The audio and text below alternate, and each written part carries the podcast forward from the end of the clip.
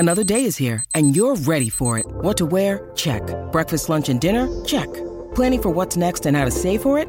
That's where Bank of America can help. For your financial to-dos, Bank of America has experts ready to help get you closer to your goals. Get started at one of our local financial centers or 24/7 in our mobile banking app. Find a location near you at bankofamerica.com/talktous. What would you like the power to do? Mobile banking requires downloading the app and is only available for select devices. Message and data rates may apply. Bank of America N.A. member FDIC. When you need mealtime inspiration, it's worth shopping Kroger, where you'll find over 30,000 mouthwatering choices that excite your inner foodie. And no matter what tasty choice you make, you'll enjoy our everyday low prices, plus extra ways to save, like digital coupons worth over $600 each week. You can also save up to $1 off per gallon at the pump with fuel points. More savings and more inspiring flavors make shopping Kroger worth it every time. Kroger, fresh for everyone. Fuel restrictions apply. Hello, it is Ryan, and I was on a flight the other day playing one of my favorite social spin slot games on Chumbacasino.com. I looked over at the person sitting next to me, and you know what they were doing? They were also playing Chumba Casino. Coincidence? I think not. Everybody's loving having fun with it. Chumba Casino is home to hundreds of casino-style games that you can play for free anytime, anywhere, even at 30,000 feet. So sign up now at ChumbaCasino.com to claim your free welcome bonus. That's ChumbaCasino.com and live the Chumba life. No purchase necessary. VGW. Void where prohibited by law. See terms and conditions. 18+. Step into the world of power, loyalty, and luck. I'm going to make him an offer he can't refuse. With family, cannolis, and spins mean everything. Now, you want to get mixed up in the family business. Introducing The Godfather at ChumbaCasino.com. Test your luck in the shadowy world of The Godfather slot. Someday, I will call upon you to do a service for me. Play The Godfather now at ChumbaCasino.com. Welcome to the family. No purchase necessary. VGW Group. Void where prohibited by law. 18+. Terms and conditions apply.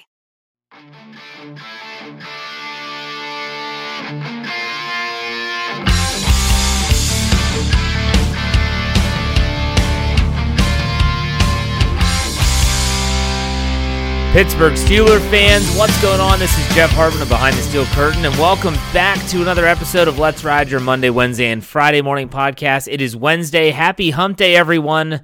We are almost there. Halfway through the work week or the school week, whatever you're doing right now in your life, I should say. We're halfway to the weekend and halfway to another Pittsburgh Steelers game coming up. That Week 11 game against the Cincinnati Bengals. Remember, it is not a night game. This is not a primetime game. This game was flexed to 4:25 p.m., so make sure you check your local listings to see if you'll get to see that game from the comfort of your own home or if you're going to have to go elsewhere to catch the football game. Nonetheless, we have a lot to talk about in this Let's Ride podcast. We have DEFCON levels to update. We've got news from Mike Tomlin's press conference on Tuesday. And we also are going to be talking a lot about the Steelers' plan of attack. Is it set? Is it not? Is it sustainable? We'll discuss. As well as in the second half, you know what Wednesday's second half is. It's the mailbag. My ride or die crew had a lot of questions. I've got a lot of answers. So let's start with the news before we get to anything else. The news. Injury updates. So Mike Tomlin spoke to the media on Tuesday, as he always does, on a regular work week. And when he spoke about injuries, there were a couple that were kind of surprising. There were a couple that were just kind of meh. So I'm going to talk about the injuries that he said are not really that serious. Mainly, he said Kevin Dotson has they're labeling it as a hip. It's been an abdomen. It's been an ankle. He's had all sorts of injuries, Kevin Dotson has. And so now they're looking at, you might limit him early in the week, but he should be okay. That's according to Mike Tomlin. We'll see. He has said that and things have turned south, but we'll see. Also, he said that they're going to monitor Ahkello Witherspoon and see where his hamstring is this week. He did not practice or play last week, so I'm not really looking for him to be an active participant this week, but you never know. I think the biggest surprise, and I wrote the article for the website, was Minkah Fitzpatrick. You know, Minkah Fitzpatrick is coming off the appendectomy, and according to Mike Tomlin, he wanted to play on Sunday. Well, you can't let a player do that. That's just not... There's no way that's going to be productive for anyone involved. I mean, you're talking about just having a surgery, an organ removed from the body. It's just not a time to do that. Typically, players will miss about 2 weeks with that. However, Mike Tomlin left the door open, saying that they've had a lot of positive reports. Minkah Fitzpatrick has been running. and everything looks good. He was asked later in the press conference on whether or not there's a hurdle that needs to be medically cleared before he can actually return, and Mike Tomlin said, not really. That he's going to leave that up to the medical staff. If they clear him to play, he's going to be cleared to play. And so there's a lot of fans out there like, oh, they should hold him out. I get it. And those are the same people that said that the Steelers should have just shut down TJ Watt for the rest of the season. I don't know, did you not enjoy TJ Watt wreaking havoc in the backfield of the New Orleans Saints on Sunday? I did. He's getting paid a lot of money, and so is Minkah Fitzpatrick. And so if he's deemed healthy and the medical staff, not the Steelers, the medical staff say, hey, he's good to go, then in my opinion, he's good to go. So take that for what it's worth. Other injuries that were not mentioned, Kenny Pickett was asked about his ankle, said it's fine, that's good. Also, Miles Jack's knee, he was held out of the game last week. I'm assuming that it's fine. It did not get brought up. So really a pretty clean bill of health for the Steelers heading into this Week 11 game. Oh, and I almost forgot one injury, and that was Najee Harris. He's dealing with some knee discomfort. I'm not sure if that was what happened. If you think back to the 36-yard run that he had early in the first half against the Saints, he was real slow to get up, and I think a lot of people thought it was a head injury, a helmet-to-helmet. Maybe that was, he got it, maybe it was knee-to-knee, or he twisted his knee. Whatever the case is, Mike Tomlin seemed pretty optimistic that he will, although maybe limited early in the week, should be able to play this Sunday. So, like I said, pretty good news on the injury front. Not too bad. The Bengals, the Steelers' opponent in Week 11, announced they are going to wear their black and white uniforms for the game. If you haven't seen these, they debuted them, I believe it was on Thursday Night Football. The helmets are white and black. The uniforms are all white and black. They kind of look like zebras to me. I don't know. They're supposed to be Bengal cats, but they look like zebras. Anyways, they're wearing them at Acrisure Stadium on Sunday. I'm wondering if the Steelers are going to unleash their Color Rush uniforms for this game. I was thinking about this.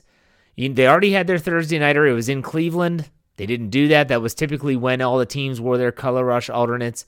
They have not announced when they would wear their Color Rush yet. They're running out of primetime games.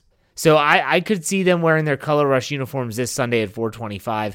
I could also see them holding on to it. A lot of fans, and we actually had this discussion on our Slack channel, I figured I'd bring it up, have been wondering, what about the Steelers? Are they going to wear a throwback?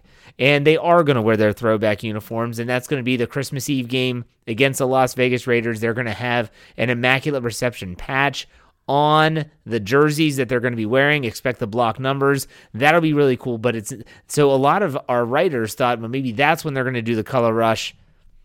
No, it's not going to be Color Rush. That's their throwbacks. So that eliminates one other home game. I'm curious if they have to wear their Color Rush, right? I mean, they have a great record in those uniforms. They look great. I actually like those uniforms, but still, something to think about. Okay, let's dive into the DEF CON levels. In case you're new to the program or in case you just forgot, remember that 1 is the worst. If you're at DEF CON level 1, that is, you need to get your wife and kids together. You need to leave your belongings and get out of town because things are bad. Whereas if it's a 5, hey, that's all good. Everything is status quo. You want all 5s when I'm going over these DEF CON levels based on the positions. So keep that in mind as we go through it. Now let's start on offense as we always do with the quarterback position. I have it staying the same this week. It's a 3. It was a 3 last week, coming off the bye week, leading into this Week 10 game. And after the Week 10 game, it's still a 3.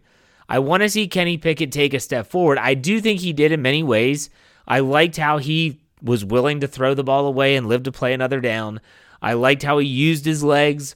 I loved how he was stepping up into the pocket at times, but I do want to see more accuracy. I do want to see better red zone production, and a lot of that, although the red zone especially, although a lot of that does come down to coordinator and play caller as well, I want to see better execution from the quarterback, so that's why it's staying at a 3.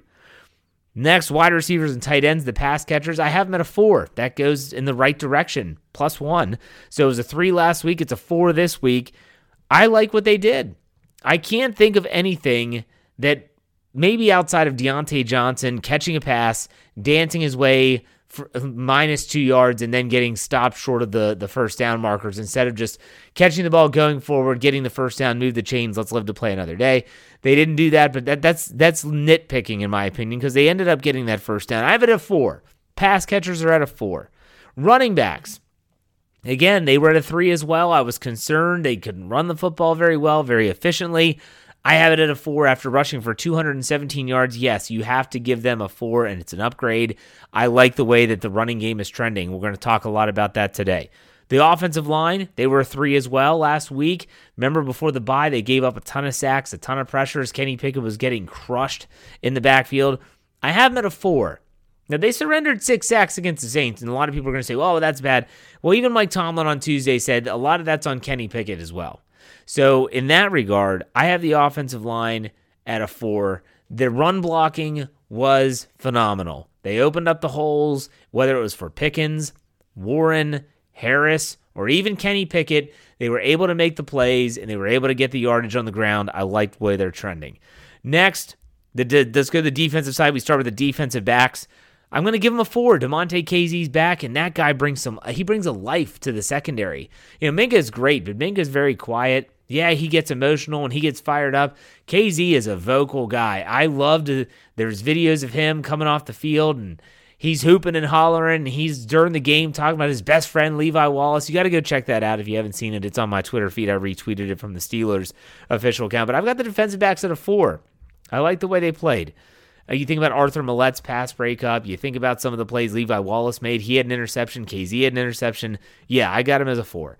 The outside linebackers, TJ Watt comes back. Come on, 4.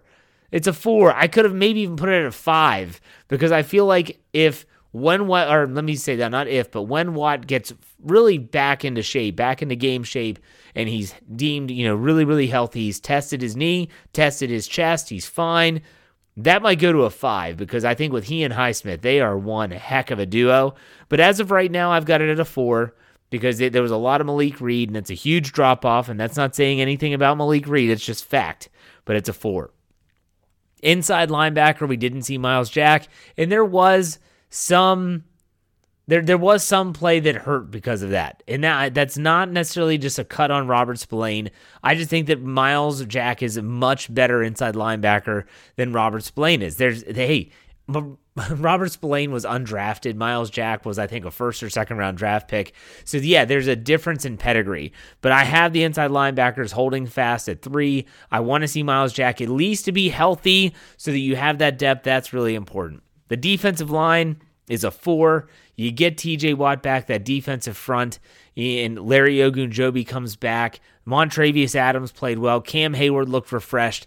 They go to a 4. Special teams, that's a 3. Matthew Wright, got to make those kicks. You have to make those kicks. You're not going to be, the NFL stands for not for long if you keep doing that. So I have the special teams at a 3 to round out the DEFCON level. So there you have it, folks. There's some improving grades after a win. That's that shouldn't be a shock to anyone, but not anything drastic, not yet at least. All right, let's get down to the meat and potatoes of this podcast now. The title, the headline of this podcast is The Steelers' Plan is Set, but Execution is Far from Easy. And I think that's a common thread amongst the fan base right now heading into Week 11. Yes, you went out and beat the New Orleans Saints. Yes, you did it in a fashion that was at least a step in the right direction. I said that phrase a ton on my Monday show. The plan, the equation, the recipe, whatever you want to call it, yeah, I think that's set on both offense and defense. But the question we're going to try to answer today is this going to be able to be duplicated? And this is going to be really important. Let's first talk about this. I don't want to get too far ahead of myself. Let's start with the plan itself. The plan itself, so on offense, I did 3 things on offense that are a part of this plan. We saw this plan work to perfection against the Saints. Can they duplicate it? Let's start on offense. Run the football is first. Well, 217 yards speaks for itself. I don't have to say anything about that. The second thing is don't turn it over. Okay, for the first time, I think in Kenny Pickett's career, he did not turn the ball over when he played all 4 quarters. And then lastly, capitalize on the opportunities. So they ran the ball. They didn't turn it over against the Saints. Did they capitalize on their opportunities? I feel like that's an incomplete. If I'm giving them a grade, that's incomplete. They did not get that done. They did in some situations, but not all. 2 for 5 in the red zone's not going to cut it. That's the plan on offense, though. Run the football, protect the football, and when you get a chance and you get a shot, you got to capitalize. Now let's go to the defensive side. Kind of flipped that. You got to stop the run. Stop the run. Steelers did that extremely well against New Orleans, holding their offense to 29 yards rushing. You got to pressure the quarterback. Now, the Steelers didn't have gaudy statistics in that category. Only 2 sacks, I think only 4 quarterback hits. But still, they put pressure, enough pressure on Andy Dalton, as I should say. They put enough pressure on Andy Dalton so that he had to hurry throws. He was not comfortable in the pocket. That's important. And then the last thing is be opportunistic with takeaways. And I thought they did that. 2 interceptions, and when you don't turn the ball over, that gives you a +2 differential. That's really, really important. So while the plan hasn't been completed yet, the plan itself is complete. The set of standards, whatever you want to call it, the recipe for success is there, but it's a work in progress. This can it be a blueprint moving forward? That's a question I ask myself. Can this blueprint, is this team going to be able to anchor down and say, this is what we do well, and this is what we're going to try to do every single week, and this is what we do well enough that we can accomplish this every week? It depends on the opponent, in my opinion. It's the same thing I said when I said predicting the second half of this season is stupid. And the reason why it was stupid is that you just don't know. You have no clue what this team's going to do week in and week out. So because it's a week-to-week thing, one win against the Saints isn't a cure-all. It's not far from a cure-all. The Bengals will be a good test for this plan. The plan that we just laid out, offensively, defensively, it's going to be a really good test. Will this plan that was successful against New Orleans, that they had 2 weeks to implement, will this be just a blip on the radar? Or is this going to be a sign of things to come? I think we could all agree if the Steelers at home can impose their will to an extent on the Bengals, and win this game, improve their record to 4-6, you'll have some people starting to believe. If they don't, and we're back to square one. But I wanted to take a little deeper dive into the plan itself, and I'm taking some stats. I apologize. Dave Schofield owns every single statistic known to man, and so I forgot to ask permission to use statistics, but I'm going to use some anyways, Dave. My apologies. I sincerely apologize. So what I want to do is look at the plan and then figure out, is this plan going to be even possible against the Bengals based on their stats? So let's talk about offense. Run the football. Well, Cincinnati's defense gives up 118.8 yards rushing per game. That's 17th in the league. So that's not some crazy great run defense. Keep that in mind. Don't turn it over was the second part. Well, Cincinnati, they have 13 takeaways on the season. They're tied for 11th. So at the top half of the league, they can take the ball away for sure. Then the third thing was capitalize. This was not a stat I looked up for the Bengals, more so for the Steelers. Right now, the Steelers offensively in the red zone are 46.15% success rate on the season. Less than 50%. You love to see that number be higher. I'd love to see the Steelers do better in the red zone. They have to capitalize. So the Bengals' run defense can be run on. Their rush defense is not that great. And they don't take the ball away kind of, well, think about what the Philadelphia Eagles were doing prior to the bye week, right before the bye week in week 8. They were +12 in differential. This is not that type of defense. But let's go flip the script. I think that the offense, to kind of sum that up, I think the offense will be able to implement this plan against the Bengals defense. Get that out of the way first. Second part, the defensive side. Stop the run. Well, the Bengals' rushing attack average is 98.8 rushing yards per game. That's 27th in the league, folks. They're not a good running game. I know Joe Mixon has improved the last few weeks, but they're not a team that's going to run it down your throat. Second thing, pressure the quarterback. The Cincinnati Bengals, they have surrendered 32 sacks. Joe Burrow has been under duress this season, folks. This could be a game where if TJ Watt is in better shape, Alex Highsmith, they could get after the quarterback. And then lastly, be opportunistic. This is something the Bengals don't do too much. They did it a lot in week one. They haven't done it a lot since, and that's give the ball away. They have 10 total giveaways, 6 interceptions, 4 fumbles on the season. So again, I look at the defensive side of the ball going against the Bengals offense, and this is a matchup that I also think the Steelers could implement the plan. It's a week-by-week thing, folks. I want to make that very clear. But this week, the plan that was been in place for the Saints should be able to be implemented against the Bengals. And that's a good thing. You just have to execute the plan now. Easier said than done. All right, folks, we're going to take a break. When I come back, I'm going to dive headfirst into the mailbag segment. Stay tuned. We will be right back.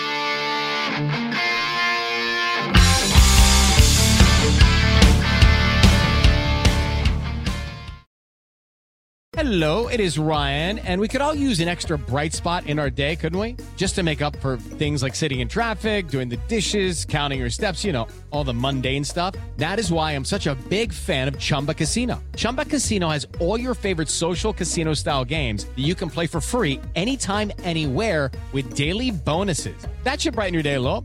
Actually, a lot. So sign up now at ChumbaCasino.com. That's ChumbaCasino.com. No purchase necessary. VGW Group. Void where prohibited by law. See terms and conditions. 18+. It's time for today's Lucky Land horoscope with Victoria Cash. Life's gotten mundane, so shake up the daily routine and be adventurous with a trip to Lucky Land. You know what they say. Your chance to win starts with a spin. So go to LuckyLandSlots.com to play over 100 social casino-style games for free for your chance to redeem some serious prizes. Get lucky today at LuckyLandSlots.com. Available to players in the U.S., excluding Washington and Michigan. No purchase necessary. VGW Group. Void where prohibited by law. 18+. Terms and conditions apply.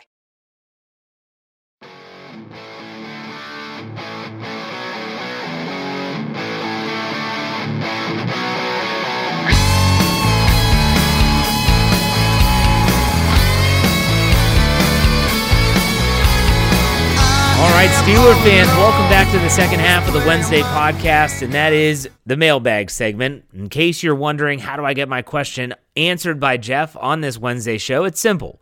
Follow me on Twitter. That's the letter J, last name Hartman, HARTMAN_PIT. Every Tuesday morning, I will put out the tweet. I use a Wedding Crashers GIF because that's Kenny Pickett's favorite movie. And then later in the afternoon, I'll retweet it in case you missed it earlier. Respond to that tweet, and I will answer your question. Didn't have as big of a response this week. Not bad, but still not as big as it has been. I guess after the Steelers win, people are kind of happy and they don't want to have their questions answered. I don't care. I'm going to answer them all anyways. We're going to start off with actually my mother, Pam Hartman, who has a Twitter account. She asked a question. Here we go. Wondering if Alex Highsmith is benefiting from TJ Watt's return because of the excitement Watt brings, or if Watt requires more coverage, thus freeing up Highsmith. You absolutely can see the opposition has to account for TJ Watt every single snap he's on the field. Whether it is putting a tight end over the tackle and chipping Watt before they go out into their passing, their receiving route, whether it's they throw a running back on that side, whatever they're doing, double teaming TJ Watt or trying to, whatever they're doing is going to give one-on-one opportunities on the opposite side. So that's not just Alex Highsmith, but it's also Cam Hayward. Those things work in concert. And so, yes, Watt's excitement does energize and lift up the defense, but from a schematic standpoint, TJ Watt being back helps the entire defensive front. So, yeah, there you go. There's your answer. Doc M, or Southside Doc, says, how different was the offensive game plan compared to before the bye? What needs to happen to see tangible results in scoring? I think the offensive game plan, and I said this during the bye week, or I think it might have been coming out of the bye week, I felt like the Steelers' offense in Week 10 was more geared towards what Kenny Pickett is comfortable doing. And he didn't always look comfortable in that game. There were times where he got happy feet in the pocket. There were times when he didn't trust the pass blocking in front of him. I understand it. And because of that, some things kind of broke down. But the plan in and of itself, to run the football, protect the football, and then make timely plays when they present themselves. And sometimes that was with his legs. Kenny Pickett rushed for 51 yards.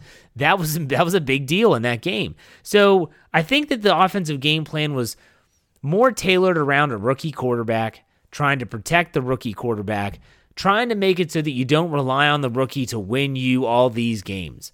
Not that they can't go out and win you a game or two if you have to, but you don't need to. You don't want to rely on that. And so I think that was the biggest difference, is that you saw more RPOs. You saw them attacking the middle of the field more. It just seemed more simplified. And I think Chase Claypool not being there helps Kenny Pickett as well. Not so much as, well, he doesn't have another offensive weapon, but more so the fact that Kenny Pickett, it just seemed like there was one less mouth to feed, if you know what I mean.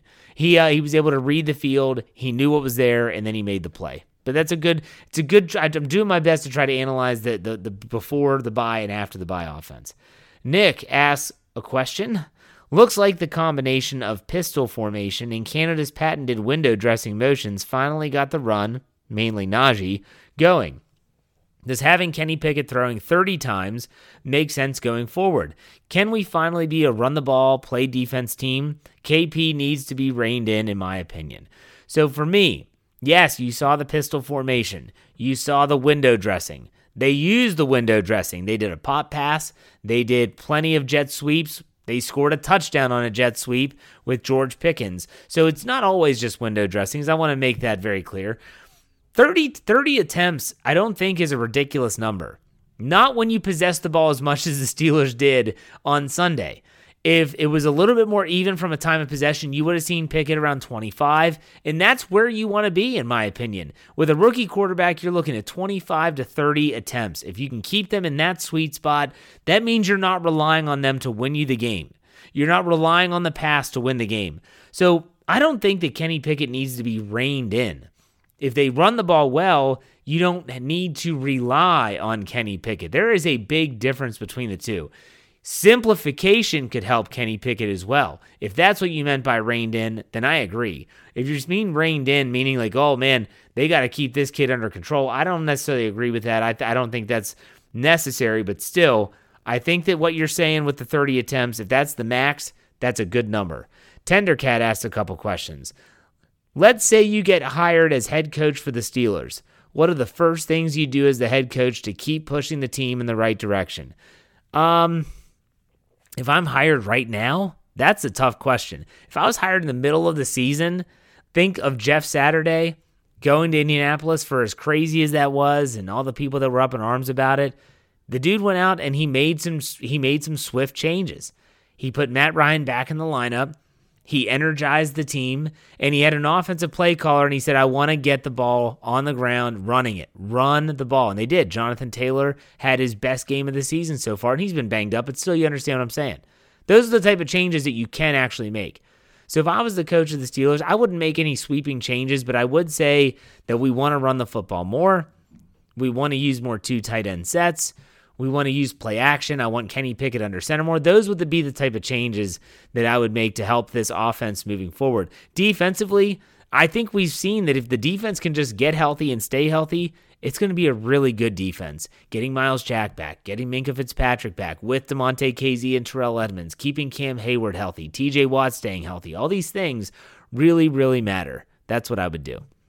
Tendercat has another one. Jeff, if you were in a backyard brawl with Weasel Boy, Jordan Berry, and Ray Lewis, who would you pick to be on your team, TJ Watt or James Harrison, and why? So I'm on the same team as Weasel Boy and Ray Lewis, and I have to pick Watt or Harrison. I'm going to go with Watt. I love Debo, but TJ Watt he's a better athlete. And I'm going to say something that Dave Schofield said when we talked about this. I did an either-or game on the Steelers preview during the bye week, our Steelers Palooza episode, and I asked either-or T.J. Watt or James Harrison, and he said T.J. Watt for the main fact that he was the one that made James Harrison want to leave. He took his job. So I understand that James Harrison was at the end of his career, and I love James Harrison, Defensive Player of the Year, Super Bowl champ, Super Bowl 43, never forget it, but I'll just take TJ Watt. Brian Haynes is only question of the day, and it's an easy yes or no. Was Sunday's performance enough to instill confidence in the rest of the season? In the rest of the season, no. I'm not that type of guy where one win's going to have me over the moon and this team's going to rattle off 6 straight wins. No, I don't see that happening. If they beat the Bengals on Sunday, then I'm going to start believing even a little more. Then you think about after that, game, you go to Indianapolis on Monday Night Football. You win that game, now all of a sudden you're on a streak. You're stacking wins, and you're looking at a pretty soft schedule coming up. Let's not get ahead of ourselves. It all starts with beating the Bengals on Sunday, and that's a winnable game. People think it's not winnable. I disagree. Okay, next one from Nathan Van Slyke. Hey, Jeff, hope you enjoyed Sunday's win about as much as I did. I could probably say I did. He said, which position group would you like to see improve most this Sunday, aside from quarterback play? Of course, you want to see Kenny Pickett play better. You want to see him lead the team, more dynamic offense, more explosive plays. Yeah, I get that.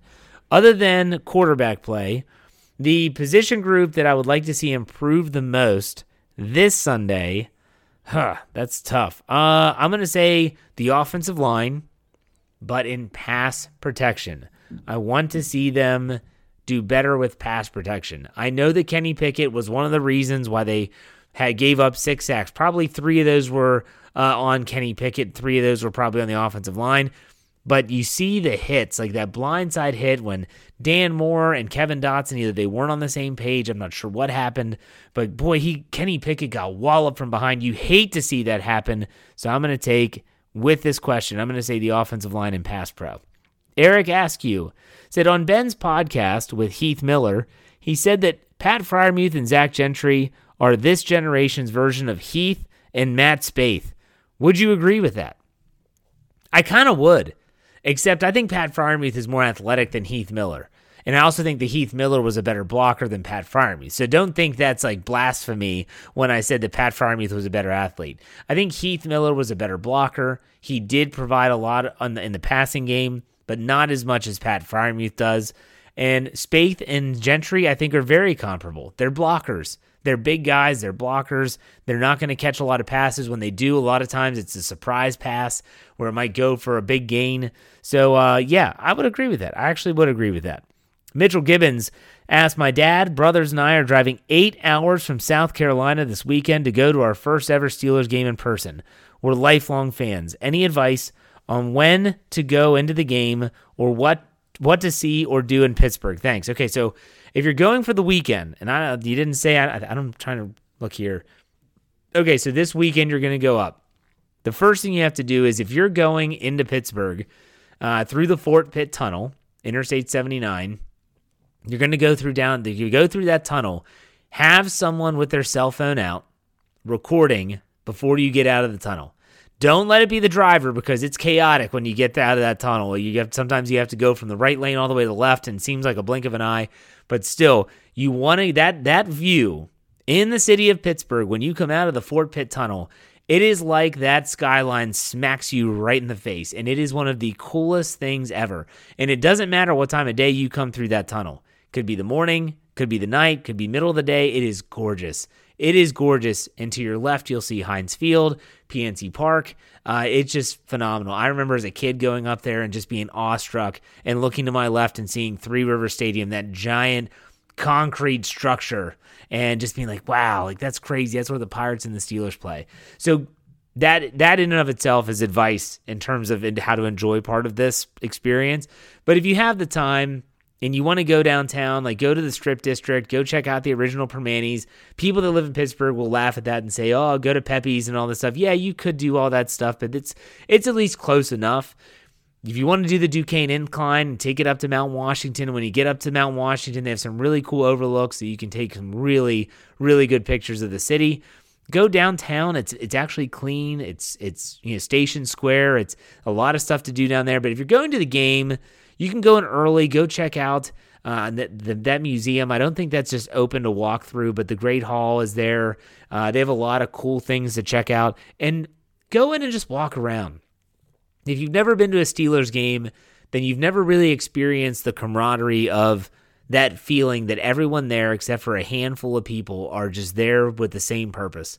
To see that team, to see those, to be there together, it's really, really cool. So go and check it out. And let me know how it goes, the experience. I hope I'll know I'll know how the game goes. Corey Ackenrod says, Minkah Fitzpatrick, Edmonds, and Kazee. Austin has plenty of chess pieces now. Why not run all 3 and see what happens? Pull Spillane off the field since he's a liability anyways and play Edmonds close to the box to cover the tight ends. Corey, Once Minkah's cleared, yes, they should. There are times where you might want Spillane in there if it's a run that they're thinking a run and they want a sub package. But other than that, I agree. Put those three safeties out there. Let's see what they can do. Caleb Guy asked two questions. On a scale from A to F, how would you grade this? I'm not saying Steel Panther. How would you grade Kenny Pickett's performance Sunday? No real negative plays, but no amazing plays either. Solid B for or B minus for me. On the post-game show, I was myself and Brian Davis. I gave him a B. I gave him a straight-up B. And a lot of people might say that it was a C performance. He did have that deep pass down the sideline to Deontay Johnson. He delivered some good passes to players like Pat Freiermuth. They bailed him out a couple times. I'll admit that. But he also had a lot of rushing yards, 51 rushing yards. Keep that in mind, too. So I said B. The second one from Caleb. We saw more crossing routes and slants and middle of the field used against the Saints. Do you expect to see more of that continuing going forward? I do. Mike Tomlin was asked about this on Tuesday, and he said, though, that sometimes it depends on what the defense is doing. He mentioned how the Saints were without some of their defensive backs, so that playing a little bit more softer cushion allowed them to do that. You got to do that. And there was that play where Deontay Johnson had an in-breaking route. He was clearly interfered with, and they called it. If he doesn't interfere with him, Deontay Johnson's gone. He's gone. He's scoring a touchdown, and I don't think anyone's going to catch him. So you do have those plays starting to open up. I like the way they're trending. Zach Brodsky asks, at what point do you think number 14, which is George Pickens, starts getting targeted as much as he should? Every week, the Steelers prioritize throwing to Johnson when George Pickens is clearly the most talented pass catcher on the roster. Najee also needs more targets. I'll agree with you on Najee. He got one target. It would have been a really tough catch. But he did get targeted. For me, I look at the targets from last game. Okay, so everyone thinks, Deontay Johnson gets targeted so much. And he does, typically, he does. He was targeted 5 times, but he was not the most targeted receiver or pass catcher. That was actually Pat Freiermuth. George Pickens was targeted 4 times. So it gets, you said as much as he should. Well, that's something that depends on the person you're talking to. He's a rookie. If he gets 5 to 7 targets a game, I think that would be fantastic. That's a good spot for me. Deontay Johnson being 5, I think is fine. Pat Freiermuth 7. Those 3 guys should lead your team in targets. Yeah, you want to see Najee Harris get more targets, but if Jaylen Warren's catching 3 passes for 40 yards like he did against the Saints, the longest for 26, well, I don't really, that doesn't bother me too much. As long as they're getting that production out of the backfield. Des Proctor says, was it just me or did I see Kenny Pickett with happy feet in the pocket in the second half against New Orleans? So, yes, you did. And I think it's some of those times where, like I mentioned, that blindside hit, he's probably questioning whether the pass protection is going to hold up. Thankfully, there were a couple times where Pickett was able to use his legs to really help him out in that equation. But still, yeah, you did see some happy feet. I didn't see him bailing out as much laterally. We'll put it that way. He was stepping into the pocket more, and that's a good thing. You want to see him climb the pocket, keep his eyes down the field. We've all seen Ben Roethlisberger do that for a decade plus. So it'd be good to see Kenny Pickett to settle in. And look, it's a work in progress. I don't think anyone feels as if Kenny Pickett is a finished product. He still has a lot of work to do, just like every rookie quarterback has a lot of work to do. No one, or should I say very few, come into the league and are finished products, including 2004 with Ben Roethlisberger. He was not a finished product. Bill Cowher in his book spoke openly about how they didn't want to play him at all the entire year. They wanted him to sit. They wanted him to learn, and it was Charlie Batch that got hurt that elevated him to the backup. Tommy Maddox gets hurt, and the rest is history. But Ben Roethlisberger had to learn on the fly. He was on a really good team. Let's see what Kenny Pickett can do down the stretch. It wasn't his best game, but there were a lot of strides taken, in my opinion, against the Saints. All right, so that does it. Not a lot of questions, but I was able to answer those questions a little bit more in depth than I normally would, and that's okay. For my ride or die crew that participated in the mailbag, thank you very much. I will be back on Friday. Myself, hopefully Jeremy Betts will be back. We're going to give you NFL picks. We're going to get you geared up for that Bengals game on Sunday. It's going to be a lot of fun. In the meantime, you know how we finish out here. Be safe, be kind, and God bless. Have a great rest of your week. We will see you on Friday. Go Steelers. My candle's burning bright. I sleep for 3 to 4 hours every night.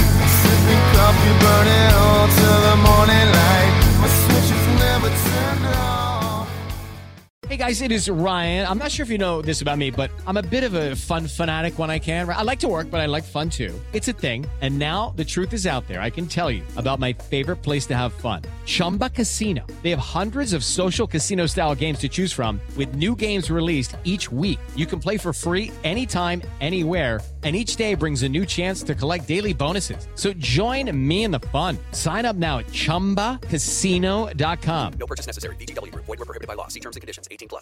It's time for today's Lucky Land horoscope with Victoria Cash. Life's gotten mundane, so shake up the daily routine and be adventurous with a trip to Lucky Land. You know what they say, your chance to win starts with a spin.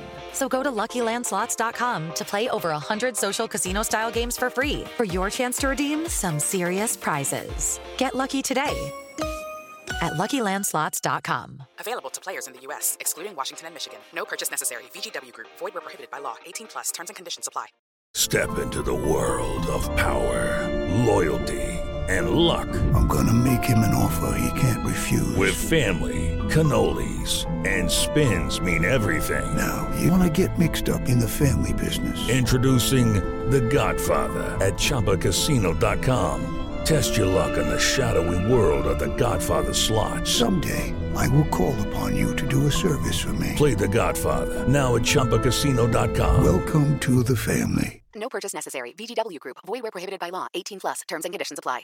Step into the world of power, loyalty, and luck. I'm going to make him an offer he can't refuse. With family, cannolis, and spins mean everything. Now, you want to get mixed up in the family business. Introducing The Godfather at ChumbaCasino.com. Test your luck in the shadowy world of The Godfather slot. Someday, I will call upon you to do a service for me. Play The Godfather, now at ChumbaCasino.com. Welcome to the family. No purchase necessary. VGW Group. Void where prohibited by law. 18+. Terms and conditions apply.